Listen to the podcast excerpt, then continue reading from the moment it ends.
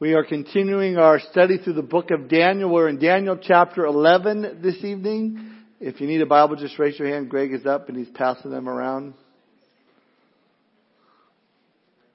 Getting his exercise a little bit. We're going to be looking at the first 20 verses of Daniel 11. And I'll explain why in just a little bit. We got a, a couple things going on I wanted to make mention of. Uh, Sunday is our Samaritan's Purse, burst, Samaritan's Purse shoebox Sunday, and, and so you have to have your shoeboxes in by Sunday. And uh, we're going to have a special Mexican feast potluck after second service, so I encourage you to, uh, you know, make a, a nice dish to share. There's a little bit of ringing in my um, microphone. I hear it up here, but boop, boop, hello, test. Um, uh, so that's Sunday, so we want to make sure we get our shoe boxes in. You can pick up your empty box today, so you can have till Sunday to bring it in. So that's exciting. And then I wanted to give you just a brief update about what's happening with the church property. Uh, we have gotten the, the plans we submitted to the city. They've been approved by the city. Everything's been approved for that. And then uh, we now had uh, uh, Jonathan Tassett. He's our architect. He used to go to this church years ago. Lives in Joplin. We sent it out to about uh, eight um, contractors to uh, get them to bid on the project, so we can know how much it's going to cost and, and see who we might want to go with. And we had a pre-bid meeting uh, yesterday afternoon. About six contractors came out, and we walked around the property, and it was really actually kind of exciting and fun. And they they all thought it was very, very cool. I mean, to see what God's doing and, and uh, to see the, the work and, and the, the reach we're going to have where it's at. And so it was just, now you know why we need a new building. Um, but uh, it was really, really exciting, and and and uh, so they have all the plans and they ask all the questions, and and uh, they have to get those bids turned in by December fourth. And so they, they're getting all their subcontractors, everything on Laura's birthday, December 4th. They have to turn it on Laura's birthday. I told them it's got to be on her birthday. Or, anyway, that'd be a great birthday present if it was low, right? So, um, we just want to see, you know, just praying that, you know, it, it's, Greg knows I'm the low ball guy. How low can we go? How cheap can we do this for? But we want top quality. and so, uh, you know, I, I, I liked all the contractors I talked to. They were personable and, and, and a couple of them, you know, had, had ministry background and, and parents in ministry and, and they thought it was really cool. And so, uh, just pray if you would, pray that, that, that the Lord directs and leads to the right contractor that we would use, the right price, to the right timing, everything on all of that, uh, because we don't, we certainly don't want to go in front of the Lord. I don't want to lag behind the Lord. I want to be right in His timing and His leading, and His direction. And, and you know, if it comes back at three million dollars, then hey, the Lord doesn't want us to move, at least not right now. So hey, I'm good with that. I mean, God has blessed us with the building. Yeah, there's there's quirks about it, but God has blessed us, and we're blessed here. But you know, just to be able to reach more people with the gospel and and and to extend our reach, I think would be an exciting thing. And so, um, I just want to kind of give you an update on that. It was kind of cool, and and uh, and so, with that, let's pray, and we'll get into God's word. Father, we thank you for this night tonight, and we praise you for your word. That Lord, everything we find in it is Lord, it's given to us for for godliness and to live holy lives. Lord, as we look into your word, it, all speaks of you. It's your story, Jesus, about how you've come to this world to redeem us and you've blessed us. And we thank you for this time. Lord, we pray that you'd bless our children downstairs as they're being taught your word at the same time as we are. Lord, that you'd be glorified in all we do here at, at Calvary. Lord, did you pray? You know, I want to lift up the new building, Lord, and, and what you have in store for us. We want to be led by your Spirit, Lord. We recognize it's not by our power or might, but it's by your Spirit. So lead us, we pray for that. Bless our time tonight, we pray. We give it to you. In Jesus' name we pray. Amen. Well, we've arrived at the final segment of the book of Daniel with chapter 10 telling us that Daniel had been mourning and he'd been praying and fasting for three weeks and the angel appeared to him in a vision and said he's come to give him understanding of what would happen to the Jews in the future. And we took the time last time to see what had taken so much time in getting this message to Daniel. In fact, look at verse 13 and 14 of Daniel 10. But the prince of the kingdom of Persia withstood me 21 days, and behold, Michael, one of the chief priests, came to help me, for I had been left alone there with the kings of Persia. Now I have come to make you understand what will happen to your people in the latter days, for the vision refers to many days yet to come. And verse 1 of chapter 11 really goes in with chapter 10. Also in the first year of Darius Mede, I, even I, stood up to confirm and strengthen him. So it's really the conclusion. We've looked at how there's a spiritual battle taking place. Now prayer is the key. But now we're getting the information that is given to us. Uh, we begin to look at the message itself. Now there are scholars that suggest that the book of Daniel is divided into two specific uh, subsections, if you would. They say that the first six chapters are the practical part. And for the most part, that's exactly what we see because it's the first six chapters that we read about uh, in the book of Daniel that we read of the Hebrew heroes. Shadrach, Meshach, and Abednego, and even Daniel, uh, of course, and we see them living godly in a very ungodly world. To us, we've given practical, insightful information uh, to us to glean from. And so I certainly agree with that from the scholars. The second section, scholars call the prophetic part, the visions, the visitations, the dreams, the interpretations, the revelations. And over the last couple of weeks, we have seen Daniel as he seeks God and is found by Him. And again, as a, an important lesson for all of us as we move from the insightful instruction to the inspirational, that at every point, no matter what section it might be, God is saying something to all of us. He's speaking to our hearts. Now, why do I believe that God is saying uh, to us? What, what rather do I believe that God is saying to us in the book of Daniel? That God is faithful. That's the message that I see from, from cover to cover. That God is, is faithful. God is faithful in the past. We've seen that in Daniel's life. Each and every time uh, Daniel and his Hebrews friend decide to trust the Lord and believe by faith that God is able, God shows up in a big, big way and is able to deliver and bless and take care of them. But in the same way, in these last six chapters of Daniel, we see that God is faithful as well because He has forecasted the future with absolute accuracy. Therefore, He has become very reliable to us. So if, you're having a hard time this evening trusting how God is going to take care of a situation that you're in, you don't have to. Just look and see how God is taking care of your past so you don't have to worry about your future. And as a result, that builds up your faith in our God so you can trust Him each and every day, no matter what tomorrow brings. Man, look at what you've done in my life before God. Whatever I face, you're going to be there to take care of my future. That builds our faith. And I think that's a lesson we learn from the book of Daniel, the faithfulness of God. Now with that said, before we move on into the chapter, let me give you a warning. This chapter is going to sound an awful lot like a history lesson. There's just no way around it. And that's really why I only want to look at the first 20, 20 verses. We're going to take a trip back in history and look again at the kingdoms changing hands and wars being fought as God predicted it would happen. And again, the reason God has given that to us with such detail is for us to know that our God is a God that sees the future better than we see our past. No big deal for God. I love Isaiah 46 verse 9 and 11 where we're told, remember the former things of old, for I am God and there is no other. I am God and there is none like me, declaring the end from the beginning and from ancient times things that are not yet done, saying, my counsel shall stand and I will do all my pleasure. Calling a bird of prey from the east, a man who executes my counsel from a far country. Indeed, I have spoken it. I will also bring it to pass. I have purposed it. I will also do it. See, the Lord wants to give us heads up about our future and He's, He's the only one capable of doing that. Know, Jesus said to his disciples back in Matthew 24 verse 25 and talking about the false teachers and the false prophets that would rise up in the last days, he said to his disciples, behold, uh, I have told you in advance. In other words, I'm giving you heads up. I, I'm preparing you for the future. That really is one of the main goals of prophecy is to give us heads up so that so we are prepared. In fact, Peter, in talking about how he spent personal time with Jesus in his presence, says to us in 2 Peter 1.19, that we have something just as great. He says, we have the prophetic word confirmed, which you do well to heed as a light that shines in a dark place until the day dawns and the morning star rises in your hearts. See, God has proven His existence in, in many ways, and the most undeniable one, in my opinion, is the prophetic word confirmed. The Word of God, prophecy going forth, confirmed over and over again. So again, as we go through these verses, it's important for us to remember that they have been written uh, down hundreds of years before they actually happened. Again, proving the faithfulness of God.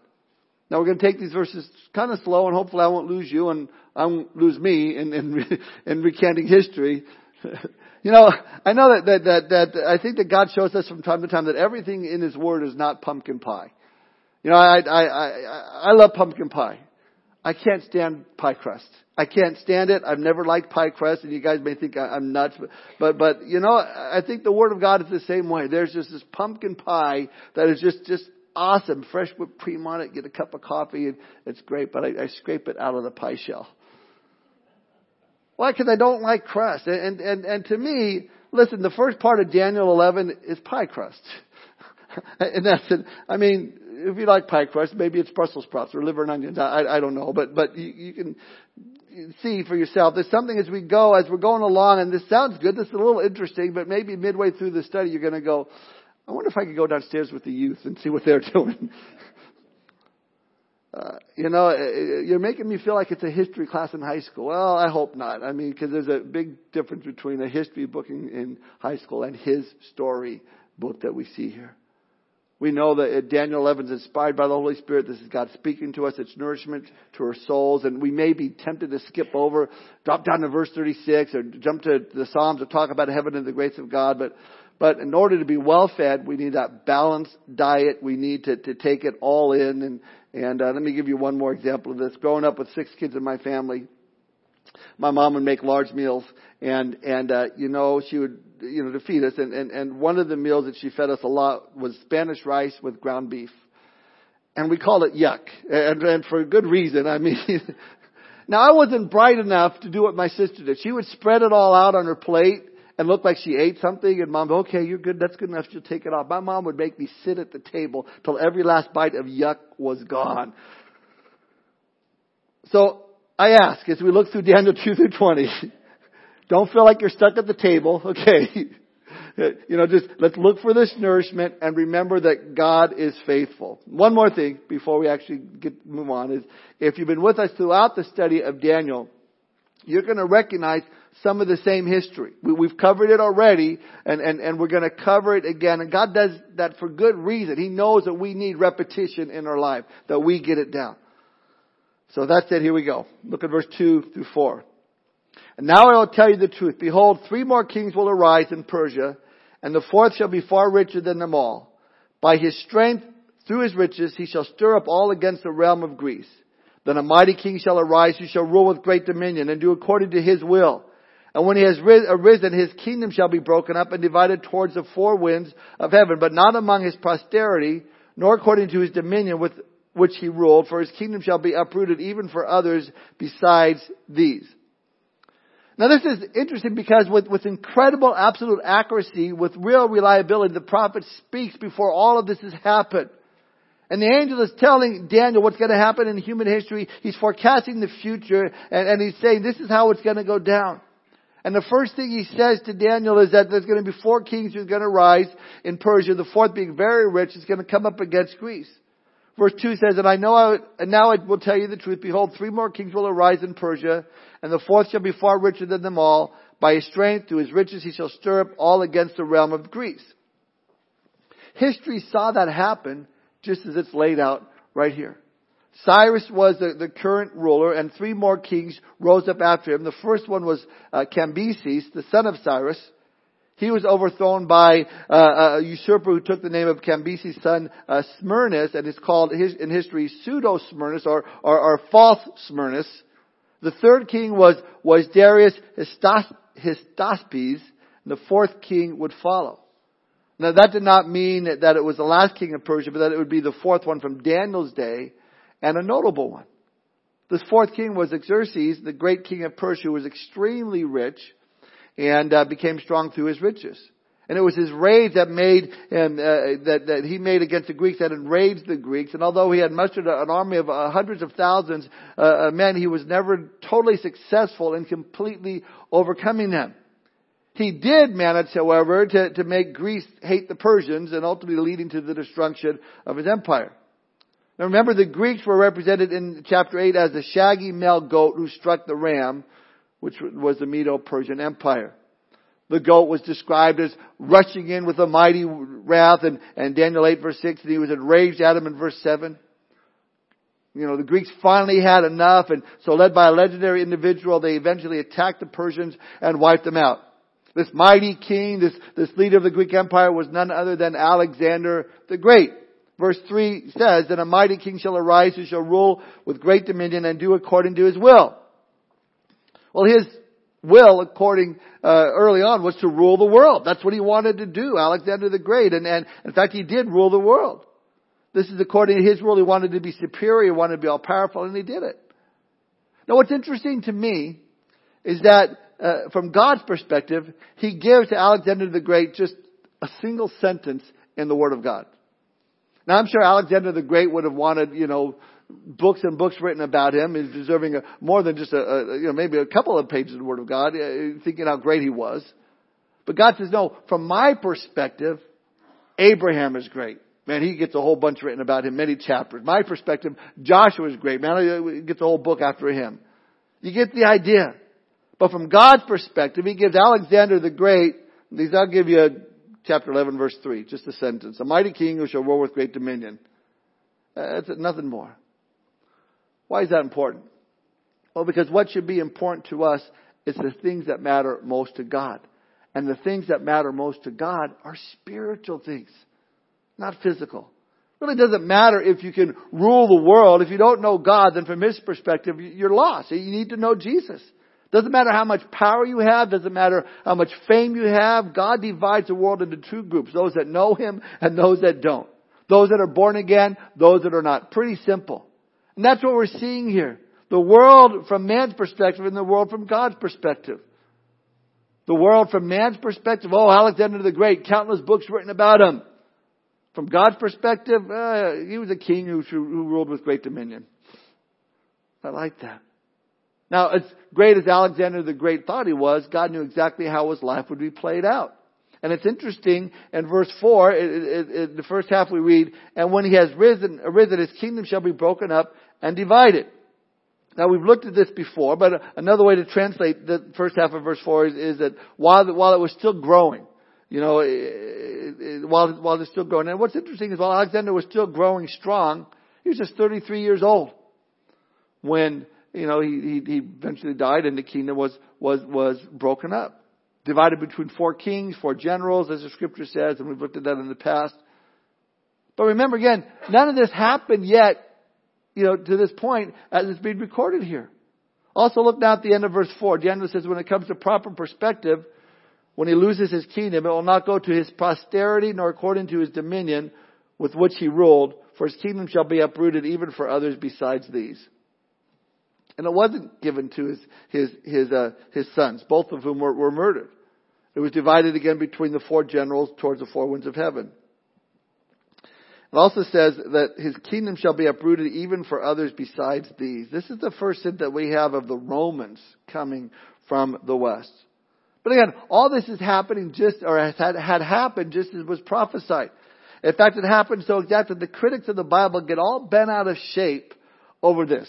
And they, deny its authenticity, that it was prophecy. They said, no way could this have been written in 538 BC. It couldn't have been. It had to have been written after these things happened in order to have recorded it with such detail and with such accuracy. And they claim that Daniel was written in 166 BC. They say it couldn't have been written 400 years before it went down. It just can't be. It's so accurate that it had to be written after the fact. Now that's interesting. Critics claim that it was written in 166 BC. Scholars suggest that it was written in 538 BC. What's worth noting is that in 220 BC, the Septuagint was written. What's that? Well, it was a translating of the Hebrew into the Greek. And at that time, they had the complete book of Daniel intact. Now, it, it, it's kind of strange that critics claim, think about that, the scholars suggest it was written in 538 BC. Critics claim 166 but Septuagint was translated in 220. So basically, you're saying the book of Daniel was translated into the Greek 54 years before the critics say it was written. Try to figure that one out. How do you do that? You can't. That's why when these critics make some of these claims, you know, we have to do a little digging. You have to say, wait, wait, that can't be right. And what happens when you do is you realize that the Word of God will always be the Word of God. The Word of God will always be true. As Paul says in Romans 3 verses 3 and 4, will their unbelief make the, unfaith, the faithfulness of God without effect?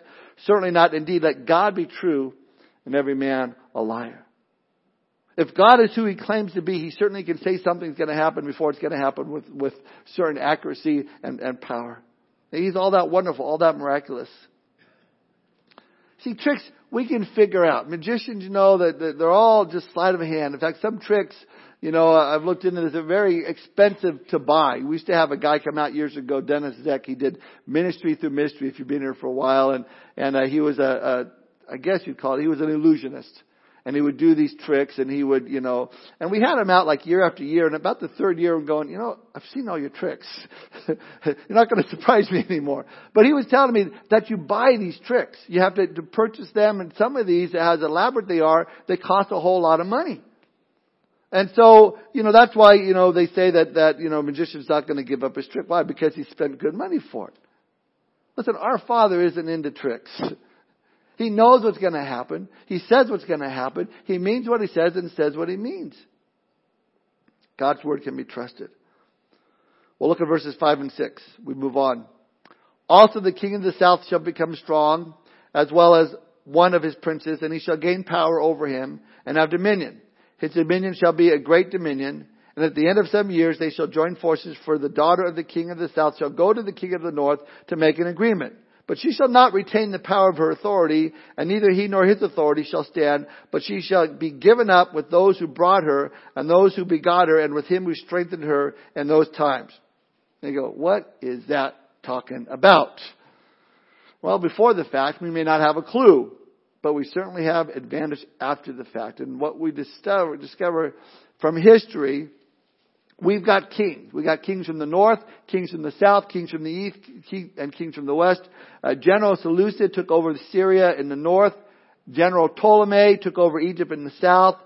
And also there was another general who took over Greece and another who took over uh, Thracia. So Greece was divided into four dominions. But he speaks here, he doesn't speak of, of, of the Grecian or the Thracian kingdoms, but only the Syrian and, and Egyptians. Why? Because those are the ones related to Israel. And, and what is mentioned here is now how the north and the south are now at war.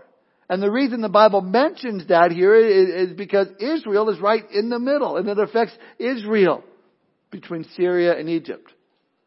And over the course of about 120, 130 years, poor Israel is caught between the two and, and, and, and this battle's raging back and forth.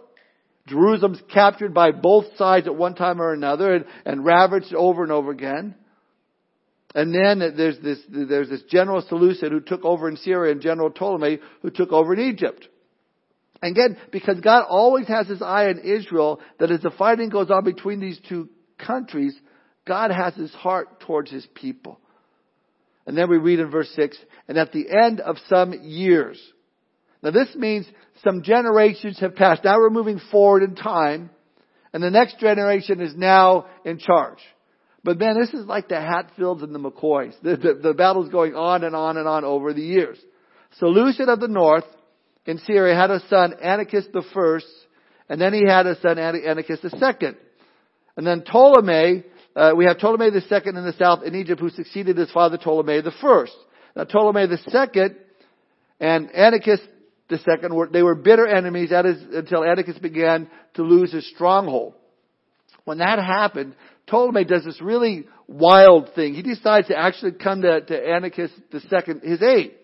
And they have been these arch enemies for quite some time, but now he decides, man, I'm going to help you out here. So Ptolemy begins to support uh, Antiochus with the strengthening of Syria. And Antiochus looks back and goes, wow, this is crazy. This is amazing. I can't believe you're really helping us. And Ptolemy says, of course we're going to help you. I mean, I want to see you succeed. And, and so Antiochus says, well, I couldn't have done it without you. And so they decide to make this peace pact. But Antiochus says, how can we do that and really vow to stay together? Told him, Ptolemy says, I've got a suggestion here. Why don't we do this? If you take my daughter, Bernice, as a bride, then that would make us family. And I'm not going to go to war with family. You can't go to war with family. Now don't think that Ptolemy was actually giving him a choice. He, he wanted him to do this no matter what. But Ptolemy was actually saying, do this or die. In other words, it was an offer he couldn't refuse. Now on the other side, Antiochus says, hey, I can't do that. You see, I've got a wife.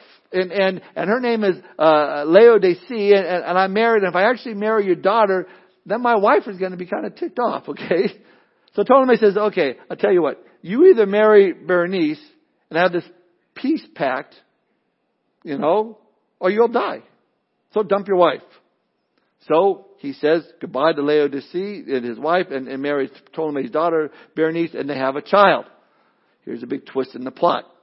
Ptolemy second dies, and when Ptolemy dies, because Antiochus was forced into this marriage with Berenice by Ptolemy, Antiochus says, bye bye Berenice. See you later, you know. So he dumps Berenice, goes back to his wife, Laodice, and we all know the saying, there's nothing worse than a woman scorned. Well, Laodice comes into the house and everything looks like it's going to be fine. They're in the castle. But she's bothered on the inside that he dumped her in the first place. So what does she do? While he's sleeping, she stabs him in the back. So then she finds Berenice and kills her. And she kills the son uh, that they had together. They were supposed to rule and reign. And instead, she takes her own son, uh, Seleucus, uh, uh, the second, and places him on the throne. And then she declares, he is a king. Here's what's amazing. This is all in the Bible. I mean, you think this is a nighttime, you know, soap opera or something on TV, you know, and with murder and lust and, and killing and, and, and, and, but it's the Word of God. Written hundreds of years before it happened. And like a well, well-written soap opera, if there is such a thing, that, you know, they, they leave you hanging. What's going to happen next? We don't have to worry. We have the script. And it goes on. It gets worse. Because Berenice has got brothers. And they're pretty ticked off because uh, Laodice killed their sister. So in verse 7, we see that the brothers, the root, the branch that arises and decides to go against the north, is all because the Ptolemies are angry. Look at verse 7. But from a branch of her roots, one shall arise in his place, who shall come with an army, enter the fortress of the king of the north, and deal with them and prevail. And he shall also carry their gods captive to Egypt, with their princes and the precious articles of silver and gold, and he shall continue more years than the king of the north. So we have Berenice's brother, Ptolemy, whatever number he is, who came to power after his father's death, vowed to avenge his sister's murder. Invades the northern kingdom of Syria, has Laodice uh, killed, put their son King Seleucus II in subjection, carried off many of the treasures of the north. But as time passes, a few years after the invasion and plundering of the north, uh, Seleucus attempts an revenge attack on the south. Now this happened in 240 BC. Verse 9 says, Also the king of the north shall come to the kingdom of the king of the south, but shall return to his own land. In other words, I'm gonna get even, I'm gonna attack you, I'm gonna get you, and it didn't work out. I'm just gonna go back. However, verse 10, However, his son shall stir up strife and assemble a multitude of great forces, and one shall certainly come and overwhelm and pass through. Then he shall return to his fortress and stir up strife. However, his sons, Seleucus, Seleucus III, Antiochus III, were the kings that followed the reign of Seleucus II. And they were more successful in the campaigns of the south. North territory continued to enlarge, uh, enlarging to the south, encompassing all of Israel down to Gaza until verse 11 then we read that the king of the, the, the south is now ticked off. Look at verse 11. And the king of the south shall be moved with rage and go out and fight with him, with the king of the north, who shall muster a great multitude, but the multitude shall be given into the hands of his enemy. When he has taken away the multitude, his heart will be lifted up and he will cast down tens of thousands, but he will not prevail. So according to the generations, we're up to Ptolemy the fourth, on the south side. He's the guy who's responding with rage. He takes an army of about 78,000 men to fight Antiochus III, North Army, uh, the North Army at, at Raphia. The Northern Army lost more than 10,000 men. The year was 217 BC. And history shows us that Ptolemy didn't pursue any further after such a great victory. He allowed his, his positioning to remain weak, which led to a later uh, defeat. Verse 13, for the king of the north will return and muster a multitude greater than the former, and shall certainly come at the end of some years with a great army and much equipment. Verse 14, now in those times many shall rise up against the king of the south. Also violent men of your people shall exalt themselves in fulfillment of the vision, but they shall fall. So the king of the north shall come and build a siege mound and take a fortified city, and the forces of the south shall not withstand him, even his choice troops shall have no strength to resist. So 16 years later, 2000, or 201 BC, Antiochus III recovered from his defeat, raised another army, a much larger one. This time he's joined by some of the Jews from Palestine, those that violently opposed being dominated by the southern kingdom and thought that Antiochus III would free them from their oppression. And so they, they, they joined in. The southern kingdom now being ruled by Ptolemy V was pushed out of the Mediterranean port of, uh, seaport of, of, of Sidon as well as losing control over the land of Palestine. And although Antiochus uh, the third was victorious, the southern kingdom killed many of the Jews that had partnered together with the north. So it's just a mess here. Verse 16 says, But he who comes against him shall do according to his own will, and no one shall stand against him. He shall stand in the glorious land with destruction in his power. He shall also set his face to enter with the strength of his whole kingdom, and upright ones with him. Thus shall he do, and he shall give him the daughter of woman to destroy it, but she shall not stand with him or be before him. Once Antiochus III had gained power over Palestine, he formed a marriage with an alliance with Ptolemy V using his daughter Cleopatra I. Not the same Cleopatra that married Mark Antony, whose last meal was a basket of figs that we looked at on Sunday morning. Now she comes years later down the road. But Antiochus was hoping that once Cleopatra and Ptolemy got together, he could use her to come against him and undermine the southern kingdom. But once they got married, Cleopatra said, I ain't gonna obey my husband. It says in verse 17, she shall not stand with him or before him. Then verse 18, and after this he shall turn his face to the coastlands and shall take many, but a ruler shall bring the reproach against them to an end, and with the reproach removed he shall turn back on him, then he shall turn his face towards the fortress of his own land, but he shall stumble and fall and not be found. Keep going. Antiochus III continued his conquest, attacking Asia Minor, the Greek islands, and even the Greek mainland. What Antiochus was not aware of was that the Romans were coming to power. So that when Antiochus went north to vent his frustration trying to conquer these Greek islands, he came into conflict with this new empire, the Romans. Dun, dun, dun, dun, dun, dun, dun, dun. I mean, we're talking, you know, the empire, Star Wars type of thing. Well, you know, the Romans didn't let Antiochus do what he wanted to do, and, and these are not your lands to conquer. You know, he says, these are not your droids. These are not your lands to conquer. You're not going to get that one. Verse 19, he goes back, then he shall turn his face towards the fortress of his own land, but he shall stumble and fall and not be found. So Antiochus III decides to go back to his own land, but was killed when he was trying to steal the treasures of a Babylonian temple. Finally, verse 20, there shall arise in his place one who imposes taxes on the glorious kingdom, but within a few days he shall be destroyed, but not in anger or in battle. After Antiochus was killed, uh, uh, his son Seleucus IV became king, and because of his father's defeat to the Romans, he then imposes heavy taxes. He raised taxes. Not only that, but this guy's quest for money took him to Jerusalem's temple treasury. We're told in the apocryphal book of Second Maccabees that this king heard that Jerusalem's temple treasury had all this money. It says there that was full of untold sums of money so that the amount of the funds could not be reckoned and that they did not belong to the account of the sacrifices, but that it was possible for them to fall under the control of the king. Well, Seleucus IV didn't want to uh, be told that twice. He sent his minister of finance, Heliodorus, to Jerusalem, but apparently Heliodorus was what had been, you know, working on a plan to betray the king, and just a few days after he was sent to Jerusalem, the king was removed from power, but not in anger or in battle, as it says in verse 20. And there's a whole thing recorded in, in Second Maccabees about how this guy, uh, Heliodorus, saw a vision he went to the temple treasury and he passed out and freaked out and, and ended up not taking the money and, and kind of a history thing. But so that brings us up to, to, to verse 21. Verses really 5 through 20 we'll just see this, this fascinating part of history that traces the events exactly as it happened, the way before they ever happened. And, and that, that brings us to the second part, verses 21 through 35, which brings up an individual we briefly looked at in times past called the Antichrist of the Old Testament. A man called Antiochus Epiphanes, wicked, wicked man. Then the third section, verses 36 through 45, brings up the Antichrist of the New Testament. And that's why I wanted to stop at verse 20 because I didn't want to, we're all wiped out over the history. this stuff, the rest of it, we, we have to be clear on. We have to understand what's going on, and we'll look at that next time together because there is more history we've, we've, we've looked, you know, we need to look at, and I think we've had, you know, enough yuck for one night. But I mean, it's good stuff. This, this is history. This is stuff we have to see. We have to understand. And what we see, what we understand is that man is bent on war. And we see through history one war after another after another and, and, and, and really just a short history of war on planet Earth.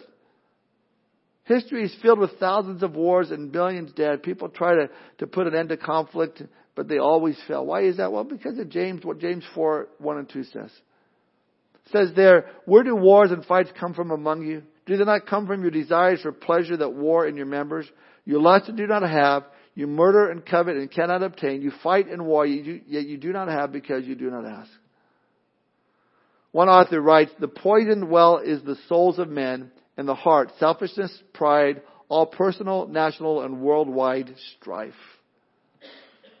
You know, battle after battle. Why? Because, because of men's hearts. And that final battle on the planet will be fought there in the valley of Megiddo, called the battle, of Armageddon, the final conflict. Humans will stand in opposition to God, the events described in this last two parts, two chapters rather, of Daniel, and we're gonna get to them. But the lesson that we can learn here this evening is that God is in control, and that God is faithful. He says what he means, he means what he says, and history has proven it over and over and over again. And God says one day He will confine sin and selfishness in hell forever, and God will accomplish exactly what He says He will. There's only two things on this earth will last forever people and God's Word. And I think after reading this history, we should all ask ourselves the question what am I doing to invest in the eternal? How am I investing my life? How can I be more effective in presenting the gospel? What can I do to be focused on the spiritual things? And not let the things in the world, you know, overcome me and, and get focused on those things. Because really all that matters is, is what we do for the Lord. That's it. And to know that He is faithful. Let's pray.